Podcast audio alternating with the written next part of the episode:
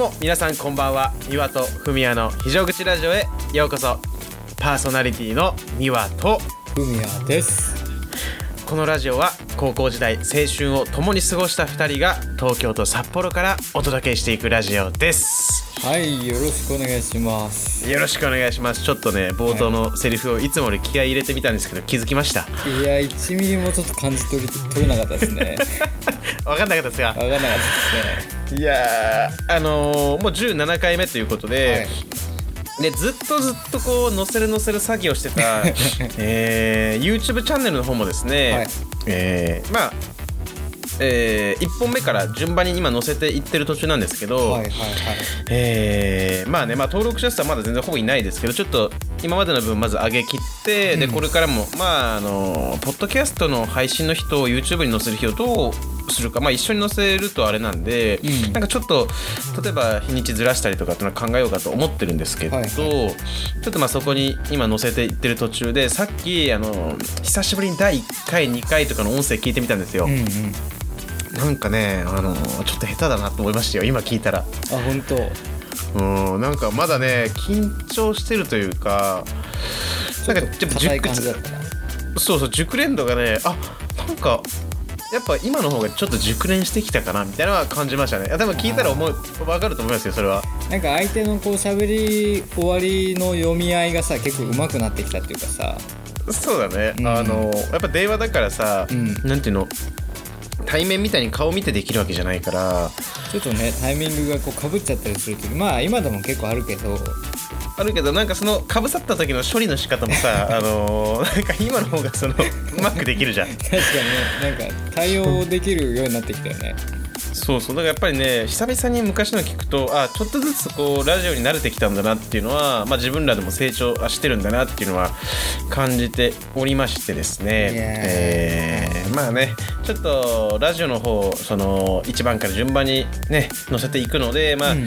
皆さんまたお時間があれば久々にねあの YouTube の方でも1本目から順番にこう聞いてみるなんていうのもたまには、えーね、いいんじゃないかと思いますので。そうですね。ぜひちょっと YouTube の方もあのチェックしていただけたらいいのかなと思いますそうですね。ははいい。で、なんか、ふみやさん、前回ですね。前回はね結構まあ俺も後で聞き返したんですけどはい。だいぶ酔っ払ってましたね結構酔っ払ってて、あ結の、構酔っ払って後半ちょっと、あの、もう介護してる気分だったんですよ。若干ね。たあのミヤがもう締めに入ってたのを全部阻止しようとしてたっていういや、でも、なんか、その、会話をね、あの、純粋に、あ。楽しんでくれてるんだなっていうのはね伝わりましたよ本当にいやもう楽しくてさなんかいやでもさあの地球人ってさみたいななんかすげえ やべえやつみいややかましさはあったよね。やかましさはありましたけど、いやでも全然全然まああのはい。楽しくねやってるということでまあ皆さん。まあ皆さんにもねそれを伝わってもらえたらよかった、いいかなと思ったんですけどどうですかね。厚かましいですかねいやーどうですかね。あのーまあ僕らの自然な姿が、えーまあ、いいと思って聞いてくれている方が多いと、まあ、個人的には思ってるのいでやーそうですね。いやあの後さなんかあのー一応収録終わった後にまあ普段こうちょこっと話して終わるじゃないですか、うん。けど、はい。あの日はまあ僕が酔っ払ってたっていうのもあって美和も多分俺の行く末を見たかったのか ちょっとあの2人でテレビ電話をするっていうちょっと珍しい展開になりましたよね。いやーそうだね。あのーなんか急に、うん。なんだっけあの肉焼きうどんを作るシーンをこう なんか作ってる姿を音で聞かせられてで結局食べるとこもなんか顔だけ見ながらさなんかその作った料理は見せたあんまり見せてもらえなかったっていう なんかうどん焼きうどん作ったらしいけど、うんうんあの僕の方には音声と食べてるその顔だけけ。しか提供されなくて本当にうどん作ってたのかどうかっていうのもまだに信じがたいんですよねやっぱり。なるほどね。もう架空のなんかを食ってた可能性もあるわけだからね。なんか香港焼きそばだっけ？なんだったっけあれ？あの香港エキスパね。あれの可能性も実はあるじゃないですかやっぱり。いやーもうねあのーそれを機になんかはい。酔って、あうん。の冷蔵庫の中なんか食べれそうなやつをさ探すっていうのがちょっと癖になっちゃって。今だってねあの一人だもんね家にね。そうなんですよ。今一人だから。ねそこでねやっぱ開放感からその酒を飲んでなんか当てが欲しいっていう衝撃あもう衝動か。衝動がもう抑え 抑えられなくなってるっていうその。そうそうそう。一回やっちゃったから癖になっちゃって。いやーいいよねでもね本当に。いやでもちょっとねあの月曜日か。月曜日、うん。まあ仕事終わってちょっとウイスキーハイボールで飲もうかなと思って、まはあ飲んでたら結構酔っ払っちゃって。いうん。でまたその衝動が来たんですよ。食いてえなって。でもまあいいっすねでも。れそう冷蔵庫なんか何もなくて。うん。冷凍庫開けたらあのミックスシーフードとはいはい。あと冷凍のあのブロッコリーがあったんですよ。ああいいじゃん。それでまあそれを一緒に炒めて塩コショウでこううん。炒めて食べてでまあ酔っ払ってたからなんかフライパンのままそのまま食べようとしてうん。なんか口を思いっきりやけどしたんですけど。はいあそういうことね。あのもう口も近づけて食べたと。そうそうそうそう。それはですねさすがにちょっとあのーアホムーブです アねホムーブでしたね。いやでもいいね。あのーそうだね。シーフードとブロッコリーがあったらもうその原料とかなければもうオリーブオイルめちゃくちゃ入れて、はいはい。ニンニクもどっぷり入れて、はいあのーあれにしますね。あのなんだったっけ？あのアヒージョ。ああはいはいはいはいはい。あれめっちゃ簡単単なんですよ。あれオリーブオイルとニンニクとあとまあ鷹の爪とか入れて、で味付け塩でいいんででもそんなのあったらね飲んじゃうよねガンガン。いやもうねそう珍しくまあ一人だったんですけどうん。まあ飲んでて結構ほんとベロベロになって次の日もね結構二日酔いになったんですよ。ああ一人飲みで二日酔いって結構苦労とだねそれは。いやでもほんとバカだなと思って。ま あそんな感じでしたね羨ましいですよ。僕もねちょっとこう飲める時期が来ましたらあの、まあ、フラッとコンビニとか行って、はい。なんかお酒買ってで、まあ、コンビニでちょっとね普段食べないけどたまに冷凍の唐揚げとか買っいてやいいね。いや一杯やりたいと思いますけどね本当に。いやいいっすよ。やっぱコンビニのあのジャンキーな感じってこう家庭じゃ味わえないからね本当うにいや羨ましいですよ本当にっと飯テロ飯テロの話をさせてもらったところではい。今週のニュースちょっと行ってみましょうか。よろしくお願いします。えーとですねこれあのすごいいい記事だなと思ったんですけどはいはいはい。あのまあ北海道の話なんですね。はい。えーとですね北海道のえーと手売島っていう島があってうんうん。でそこで地元の羽幌町がですねはいはい。えーと会長まあ海の鳥ですね。うん会長の天敵となる野良猫をはいはいはい。殺処分せずにほぼ一掃したことが分かったと。すごい技だよねそれはね。いやそうでもあのやっぱりよく聞くのはさ野良猫ってこう殺処分したりとかさうん。そういうのが結構多いじゃないですか。うん。で一体じゃあどうやって一掃したのかとうん。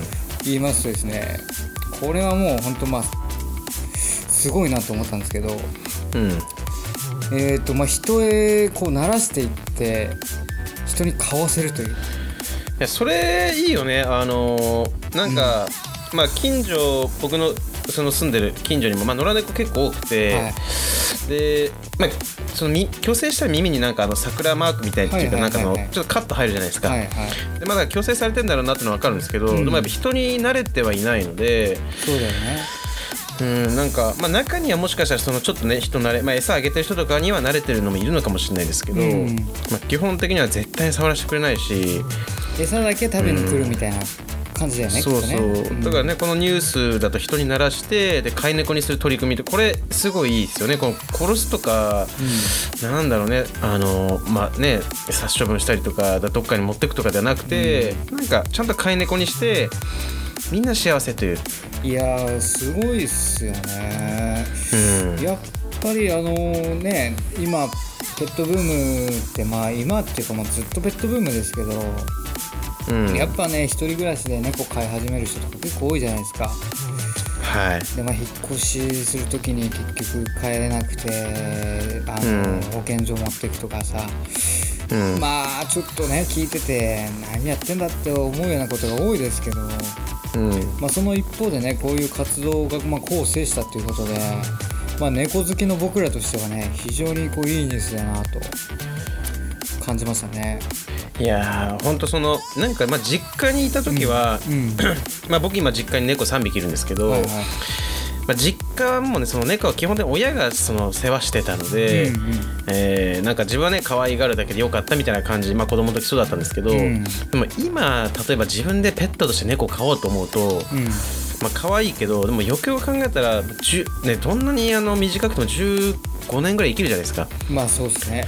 うん、なんかまあ結構うちの猫は大体みんな18年からね20年ぐらい生きるものが多かったんですけどああ長生きだね。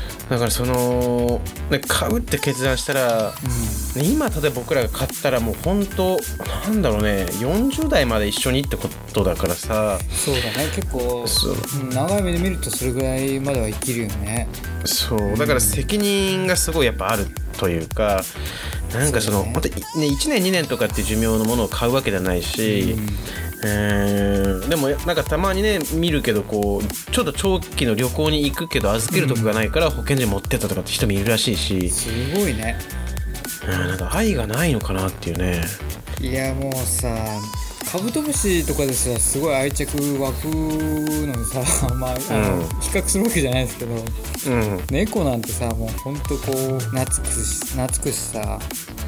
うん。あんな愛くるしいのをこうやっぱり殺処分するっていうのはこうやっぱり胸の奥でこう嫌だなって思うところがあるから。そうだね。だから本当にこうまあね虚勢して、まあ、のあの野にそんな野生に返すのもいいし、まあ殺処分しないんであれば、まあ、それはそれで増えないから、まあ、いいと思うけどでもやっぱり人にならして飼い猫になるっていうのはなんかすごいなってその鳥も別に傷つかない、ね、猫も傷つかない人間もなんていうのかなこう嫌な思いしないと誰も傷つかないという素晴らしいねえこれは素晴らしいことだと思いますよ本当に。すごいでもまああの大元っていうかそのなんでまあ一掃するになったかというとうん、あのう海海の鳥側を守ろうという活動、はいはいはい。うん、だからまあいわゆる海猫とかカモメとかですよね、多分そうだよね。あのまあ、猫が食べちゃうっていううん。っていうのをまあなんとかしないとっていうことでこの活動が始まったみたいなんですけどえー、っともともと200匹超えぐらいまで2014年時点で200匹超えぐらいまでいてうん。でまあえーっと130匹ぐらいが結局その飼いならして譲渡会でうん引。き渡されたっていう、すごいね。うんいやすごいいい活動っすよねいや僕のね実家の猫も基本的には全部その保健所とか、うんうん。えーだまあ、もう飼わなくなった人からもらったとかそういう猫が多いのでああそうなんだ。お店でだからあのペットショップで買ったってことは一匹もいないですね今まで。は全部保健所からもらってくるんで。うんじゃああのまあ亡くなるはずだった命をす救ってもらったって感じなんだね。そうだね。そうやって、まあ可愛がってきてなんかね本人たちにはその恩を感じるかどうかわかんないけど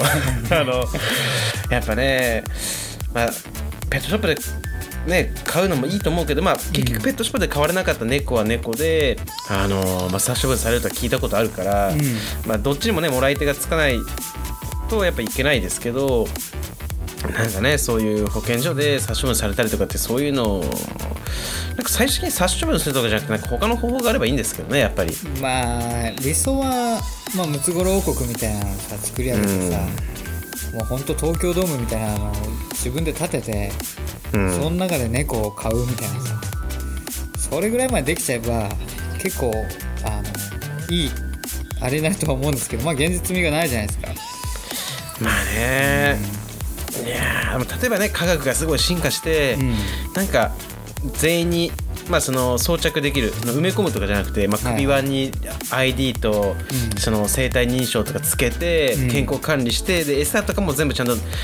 まあ、ドローンとかでファーって餌あげるようにとかして とかでできたら、まあ、いそんなのね多分今の価格でいくらでもできると思うんですけどただ、まあ、それをねお金かけたところでっていう人がねやっぱ多数だと思うから。いやーまあ結局あのーやっぱ猫嫌いな人も世の中にはいるわけだってうん。あのねあのお家のお庭で野菜を育ててる人とかは猫のおしっこで作物が枯れちゃったりしてうん。でまあ結局猫大嫌いおばさんみたいなのがいっぱいいるわけですよ。まあそれはその人が悪いわけじゃないし。まあね。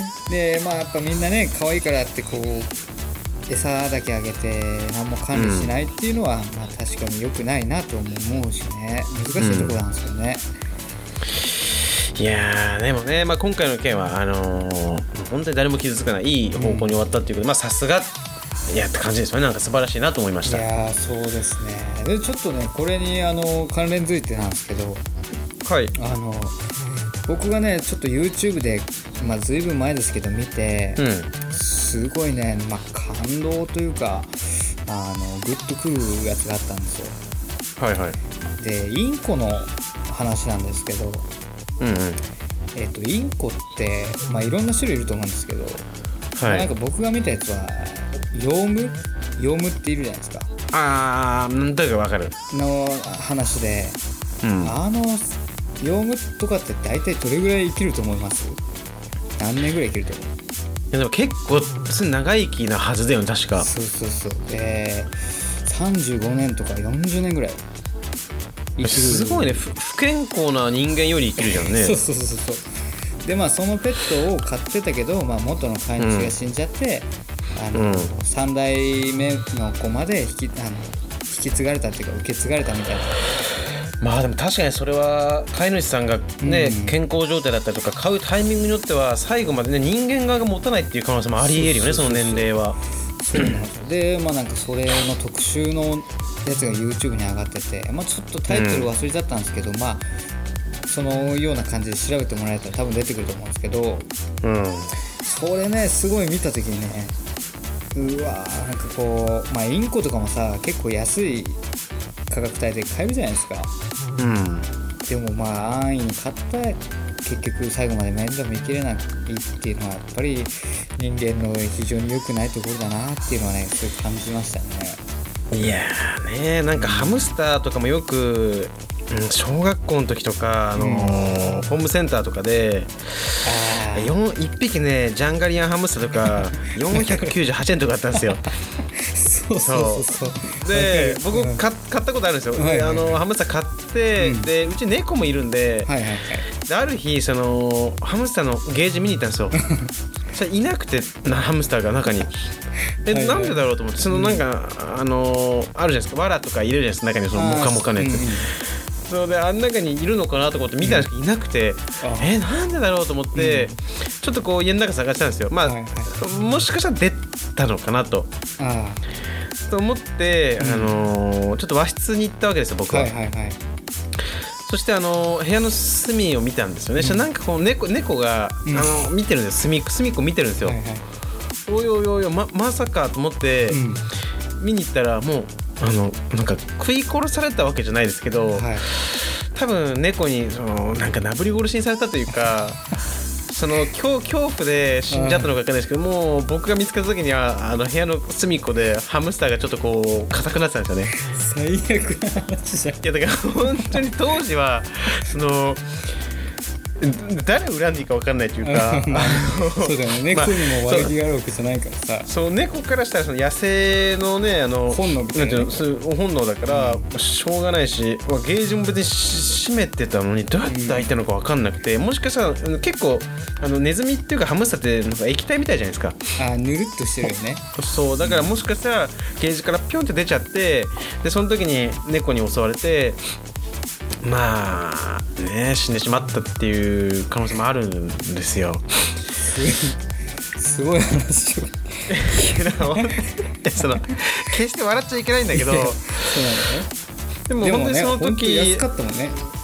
そうそうそうすごい安いでしょ。本当に無料でもらえるとことかもあったはずよ確か。いやそれこそ俺らがさ小3小4とかそれぐらいの時って、うん。あのホームセンター行ったら380円とかさ。そうでなんかうちもねよく買ってたんですけど、うん。まあ、うちはね結構あの何何匹、まあ、10匹いかないけど、まあ、5匹ぐらいは買ってたのかだからすごい増えるよねあれって。なあいやあの増やさないように1匹買ってうん。死んだらまた1匹みたいな感じでこう買っってたんですけど。なるほどね。ううんん。でもねああいうのもさまあ命なわけだからね。こう。うん。だからペットショップとかもさまあ悪い商売してるわけじゃないけど、まあ、うんいつかねなくなったらいいなって、まあ、商売してる人にとってはすごいひどい言い方かもしれないですけど、うん。まあ、ペットショップっていうのも果たしてどうなのかなって僕は考えたりもしちゃったりしますね。いやーまあねほんとそうですよ。なんかなかなかあのね人間と動物が立場逆だったらって考えるとまあゾッとするよね。いやーだって歩いてたらいきなり捕まえられて金玉をさ剥ぎ取られてさでもう帰れって帰らされるわけですよ。でしかも耳にマーク入れてあってねキリキリ取られて。もうねちょっと逆の立場で考えたらとてつもなく恐ろしい話だけどいやーそうですよ。ねまあ僕らにできることは自分がペットを飼うって決めたら責任持って最後までちゃんとあの責任持ってね愛し通すと。そうだね。うんそこがね守れないんだったら、えー絶対飼っちゃダメだし、うん。まあ、それができるんだったら飼っていいと思うんですよ。そうだね。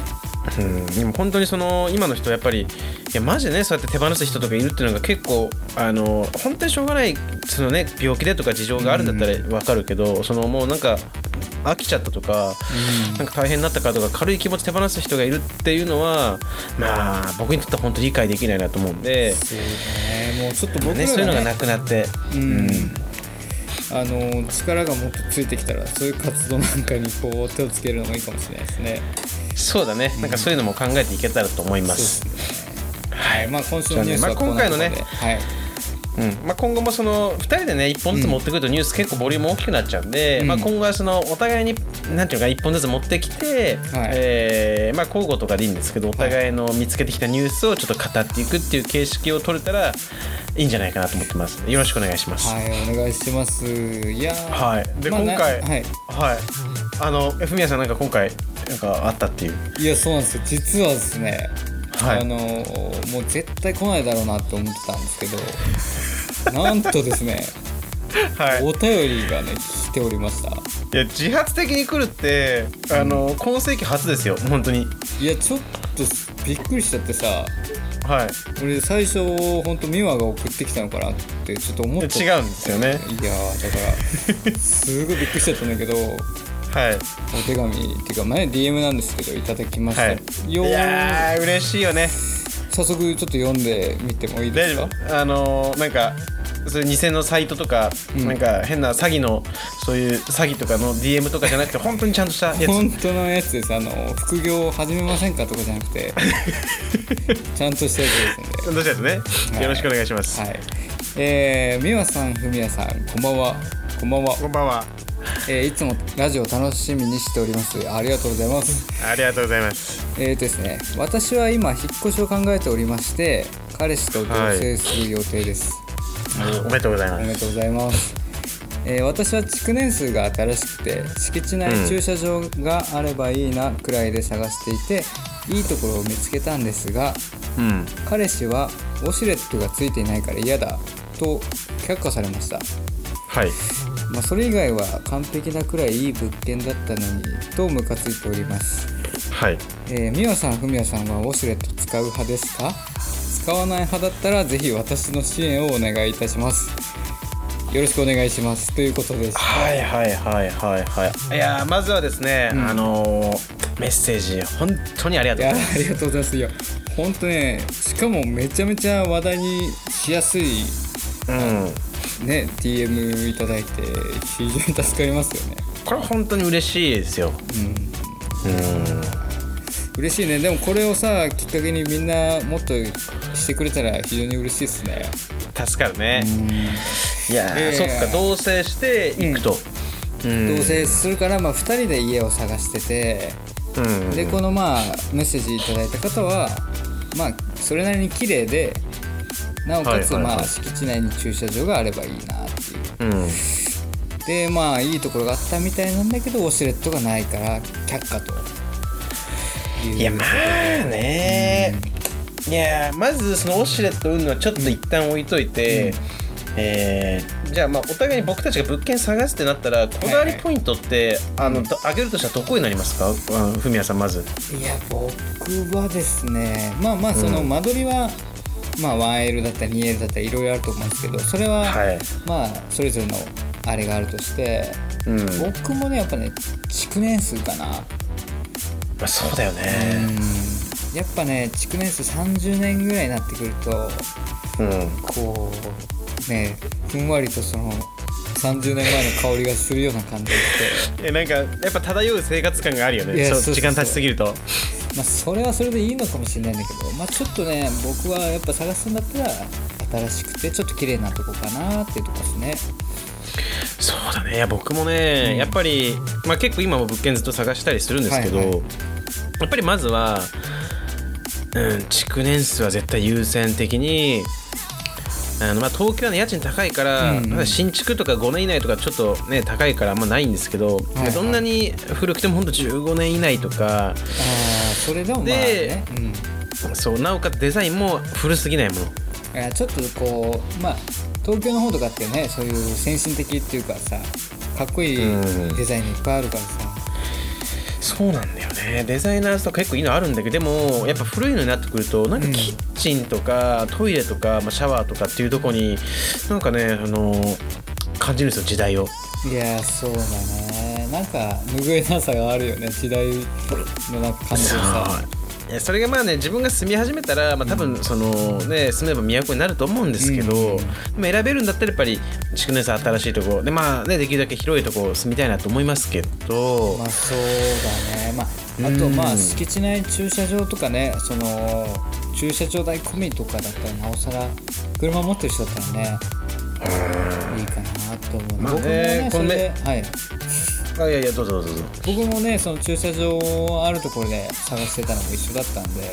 うん。でやっぱねちょっと冬とかになってくると北海道だとさ歩くじゃないですか車まで。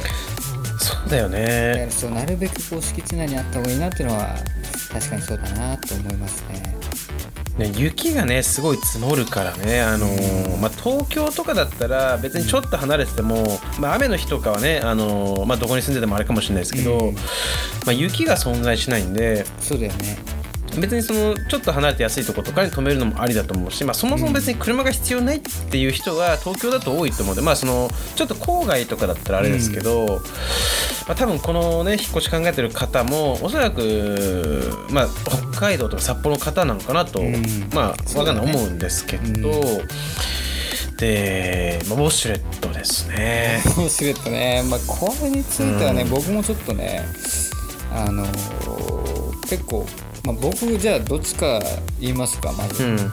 お願いします。僕はですねウォシュレット使わない派なんですね。あえそうなんだ。そうなんです。僕はウォシュレットを使ったことない派ですね。あマジで？そうなんですよ。あのー、プシャーっていうあのーウォッシュレットにこう攻められたことないんだ。そうないんですよね。いや僕はね、はい。あのーまあ実家もうん。もともとウォッシュレットついてたし、はいはい。今の物件もウォッシュレットついてるんですよ。ああそうなんだ。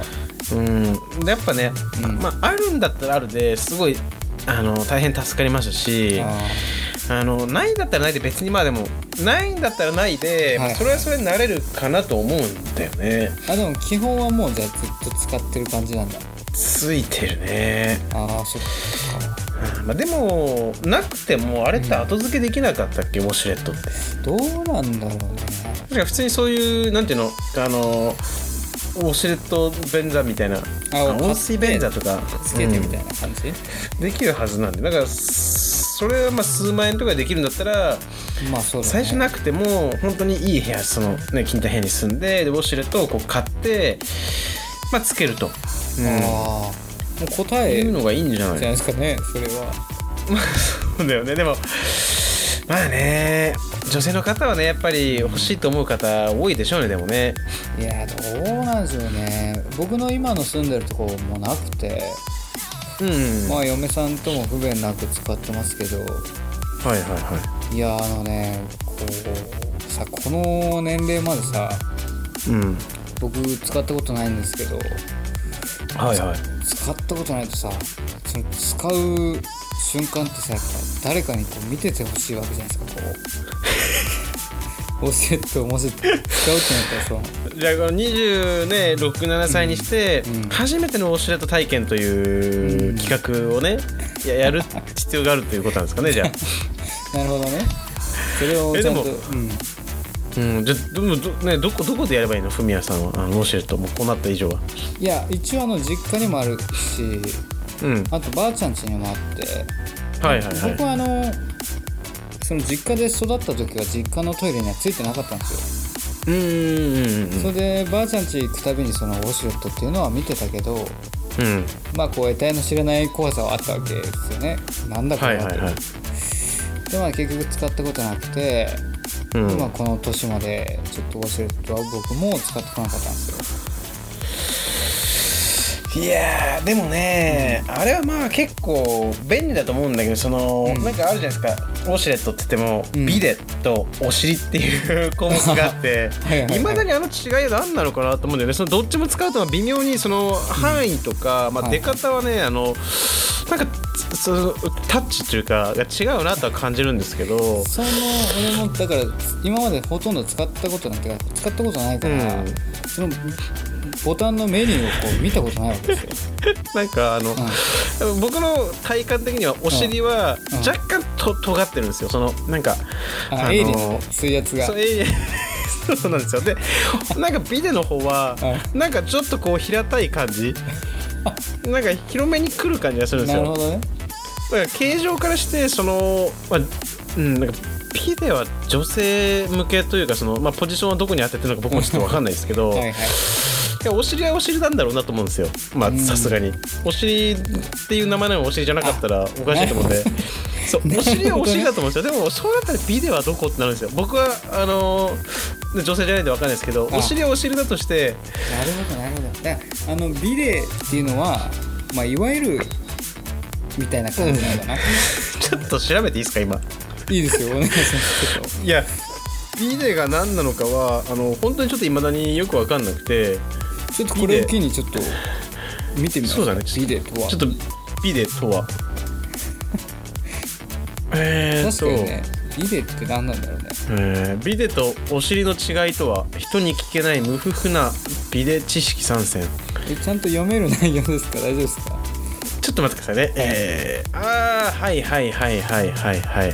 あうんなるほどね。あそうなんだじゃこれ読み上げますよ普通に、はい、はい、えービデイコール排尿後の洗浄。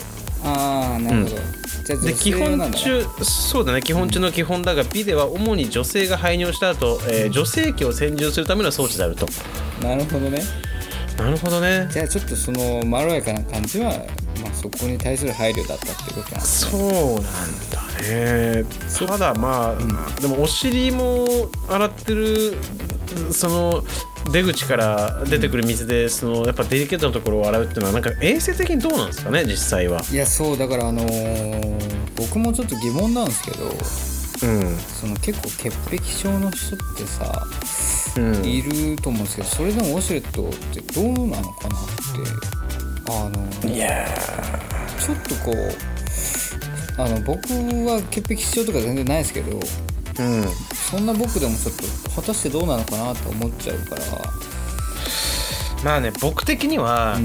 えーやっぱり自分家か実家とかだったら使えるけど、あのー例えばまあ、今公衆、ね、トイレとかあのー、なんていうかショッピングセンターとかどっかいろいろついてるじゃないですか、トイレ、はいはいはい。で大体ウォシュレットついてるんですけどああいうとこのは絶対使わないですね僕は。あそういう取り決めが自分の中にあるんだやっぱり不特定多数のお尻を狙ってきたノズルの水を自分に当てるっていうのはちょっとね僕は難しい、うん、かなと思うんだよね。うん。まあそれこそねイオンとかさそういうショッピングモールに行ったらね今時ついてるからさみんなどうしてんのかなと思って。なんか形状見た感じ多分そのまあノズルがぐっと出てきて、で、まあ、上向きにビュッと出るじゃないですか水が。ああ俺その光景も見たことないからさそれでビュッて出るんですよ上向きにビュッと出てきて噴水みたいに出てきて、まあ、お尻にピュッと当たるわけですよ、はいはいでその当たったやつって、まあ、ピャッてこう弾けて下に落ちるわけじゃないですか、まあ、重力の力で。はいはいはいでまあそれが結局そのまあ美で噴射あお尻噴射中はそのまあお尻の水がビュって出てるんであの、多分なんていうのかな洗洗浄後のお尻水があのなんていうのこうまあノズルにかかるってことはその、まあ、ないのかなと思うけどでも絶対やっぱ知らない人のなんていうのお尻に当たったあ洗浄水がピュッとビデノズルにかかってくれば絶対あるじゃないですか多分。いやまあ絶対ありますよね。そう。でそうなった時に誰かとのその大腸菌とかをその共有してしまう可能性がやっぱあるわけですよ。ビデ兄弟になるってことですよね。そそれだけは本当に正直それだけは避けたいですよ僕としても でもまあそうだよね。俺はそのずっとその疑問はあったわけよ。うんいやそこがねそのなんか付け替え専用とかなんか毎回あのインスタント形式であのビデノズルがなんか生まれ変わるとかだったらいいんですけどでもそんなことないですよ。だってね何年も使われるわけだから、でもこれだけやっぱ愛されてるってことは信頼はあるってことですよね。いやーまあそうでしょうね。そうか。でも 俺はさそのうん。例えば初めて使った時にさはいはい。その狙いが外れるってことはないの？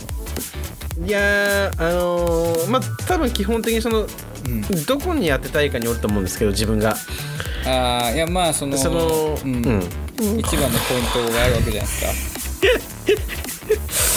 まあでもそこにその当てってなった時に、まああのまあもう慣れ親しんだセッティングがされてんだったら、まあいつも通りでいいと思うんですけども、はい。初見だったらやっぱりある程度自分が動くか相手に動いてもらうかっていうことはなると思いますよ。なるほどね。そ あの左右はできないけどぜそう、うん。あのノズルを左右に移動することはできないですけど、うん前後には左右あの移動前後には移動させることはできるんで。ああそれこっちのあの操作でってことですか？そうそうそうあの横の、うんうんお尻ボタンがあるんで。例えば座りがめちゃめちゃ浅くてうん。あのお尻の本当後ろっていうか背中側にピュッて出てくることはあんまりなないんですか？いやそもそもそんな浅い座り方したら、あのー、なんていうのかな。一物がはみ出ると思うんですよ便器外に。普通に。いやその一物的ポジションを考えた時に、うんそんな浅い座り方になることってありますか？いやまあじゃあ逆でさ深すぎた時って、深すぎた時はあの一物にー当たる可能性があるってことですよね。まあ虚勢されてなければそうですね。そうですよね。うんありえますね。でそのやっぱ僕はリスクをこう負いたくないわけですよやっぱり。いやでもそんな深く座ったら次あのーまあお尻的なところが便器外に行くんじゃないですかね、いやなるほどね。でも本当にその、まあいや結構あのー僕もなんていうかそのあのーこうまあその便器の仕様によっては、ん。なんていうのかな座り口っていうかな便器のその、まあ、空間があるじゃないですかその、あそこが狭いとこってあるわけですよ。なんかトイレによっては。ああまあそうだよね。形状によってね。そうでうん。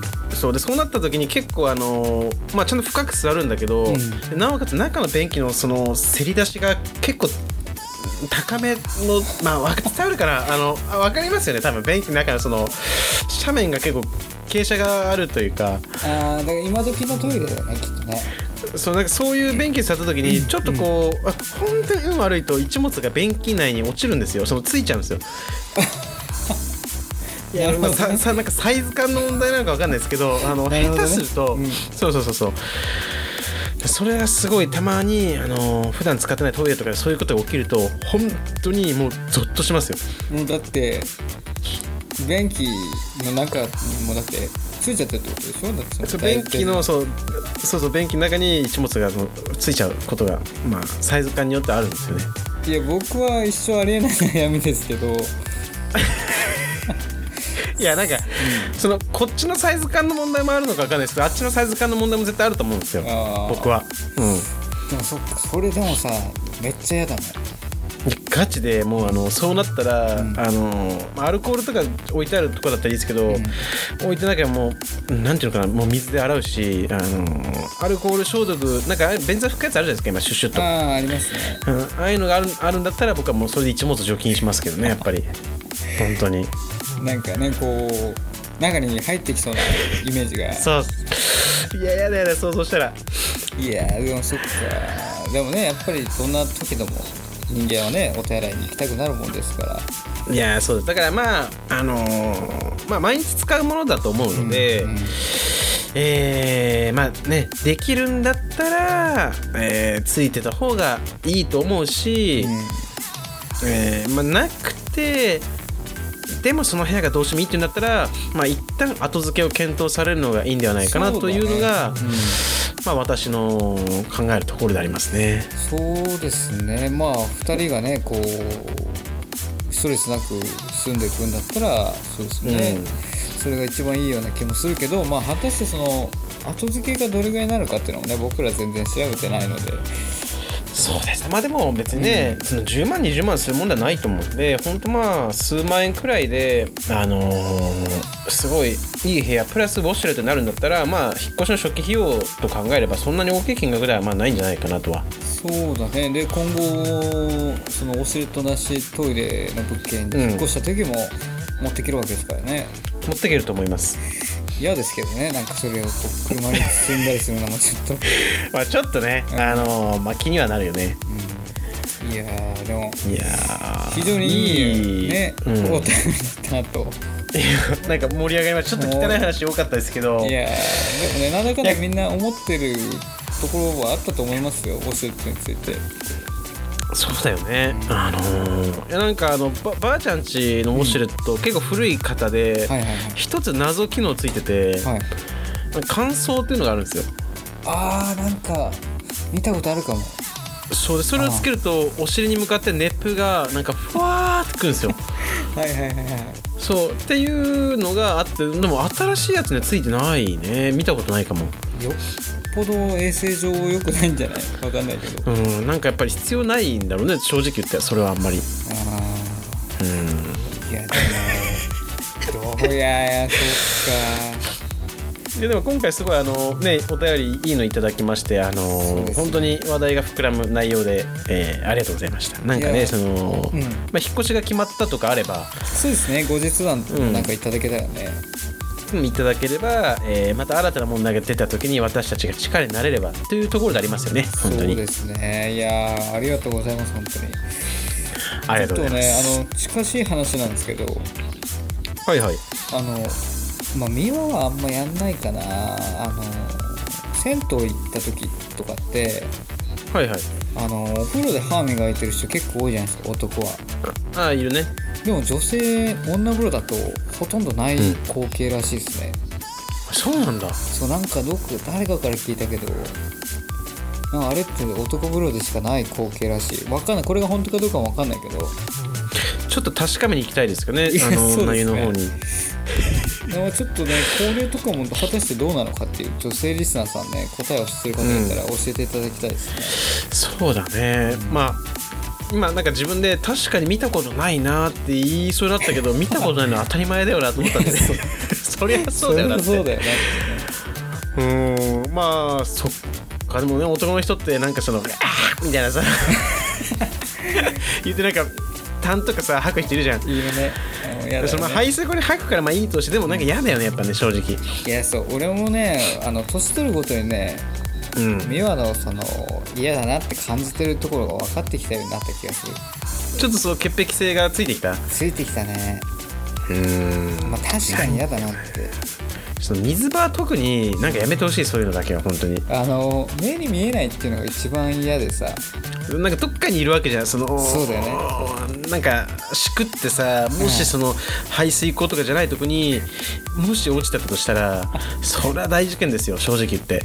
だからコロナをきっかけに僕は強くなった気がするかな、そのうんうん。気持ちが、だからねそこら辺は本当にまあ清潔感をね持ってやっぱりみんなで使うところなんでやっていっていただきたいですよね正直い言うと。やそうですね。ちょっとねここの辺もまた戦闘話とかもねいろいろ話があるのでまた後日話していきたいなと思います。けど、そうだね。僕も近所にその、うん。フルリノベされたいい銭湯が出現したんでちょっと今後そういうのもなんかもうちょっと寒くなってきたらそういうねあのお風呂の話とかもしていきたいと思うんで。ぜひぜひよろしくお願いしお願いますよします。はい。今日はだいぶね盛り上がりましたね。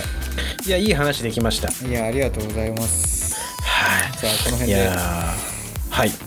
ですじゃあじゃあ僕締めますかね。はいお願いします、はい。あ最後になんかはい。ほんと一つ余余談なんですけど、はいはい。多分、まあ、再来週だと思うんですけど再来週。もしかしたら来週再来週の収録は僕は沖縄で収録になるかもしれないです。えマジで？いやなんか今考えたらちょっと GoTo で安いんで、はいはい。あのーまあ、ジェットスターとかツアー使うか迷ってるんですけど、うんうんなんか本当に沖縄ツアーあの2泊3日のツアーがレンタカー付きではい。2, 2万円くらいなんですよ。飛行機も全部ついてる。そう全部込み。信じられないでしょ？安っ飛行機込みホテル2泊込みしかもレンタカー付きで2万円くらいなんでだから本当は今月のねあのーその267ぐらいから行こうと思ったんだけど、ちょっともうね今月中だと飛行機がねあのーなんか1日目がもう夜に着く便しかないから実質あそう。1日目死んじゃうんで。ああもっとね満喫したいってね。そうだから朝早く行ける便っていうのがもう11月頭ぐらいなんでもしかしたらまあ11月2日3日ぐらいにっていうのを考えてるんでそうなったら多分沖縄での収録になる可能性があります。まあ再来週ぐらいだと思いますけど。もしそれがね実現したとしたら北海道と沖縄からお送りしていくラジオになるわけですから。そうそう本当に北と南になりますからそれは。すごいね。いやでも安いね。びっくりしたわ。そう安いでしょ。でもねあの多分北海道だったらもうちょっと飛行機代上がると思うからそうだねあのだ経由しなきゃダメだと思うからさそのままなんかこうエジプトとかわけわかんないところに連れて行かれるっていう可能性ないですか？大丈夫ですか？いやーまああったらそれはそれでミステリー会が強まりますよねやっぱり。そうだね。でなんかねそんなこともまあちょっとあのーありますので、はい。えーまあね僕は録音機1個だけ持っていけばあの別にラジオ撮れるのでまあそんな感じでやっていこうと思ってまいすやーちょっとその辺の話もまた楽しみに皆様聞いていただければと思いますよろしくお願いします、じゃあはい。えっ、とまあねさっき冒頭言ったように YouTube の方も動かしていきますので、まあ、YouTube、Instagram、えーでポッドキャストだったり Spotify、えーここら辺も全部ちゃんと更新していくので皆様今後ともよろしくお願いします。よろしくお願いします。はい、では締めさせていただきます。はいえーえー今日も最後まで聞いていただきありがとうございました。えー明日からまた1週間頑張っていきましょう。えー皆様にとっていい1週間になりますように。お送りいたしましたのはミワと、海谷でしたそれでは皆様おやすみなさ。いまたねまた来週。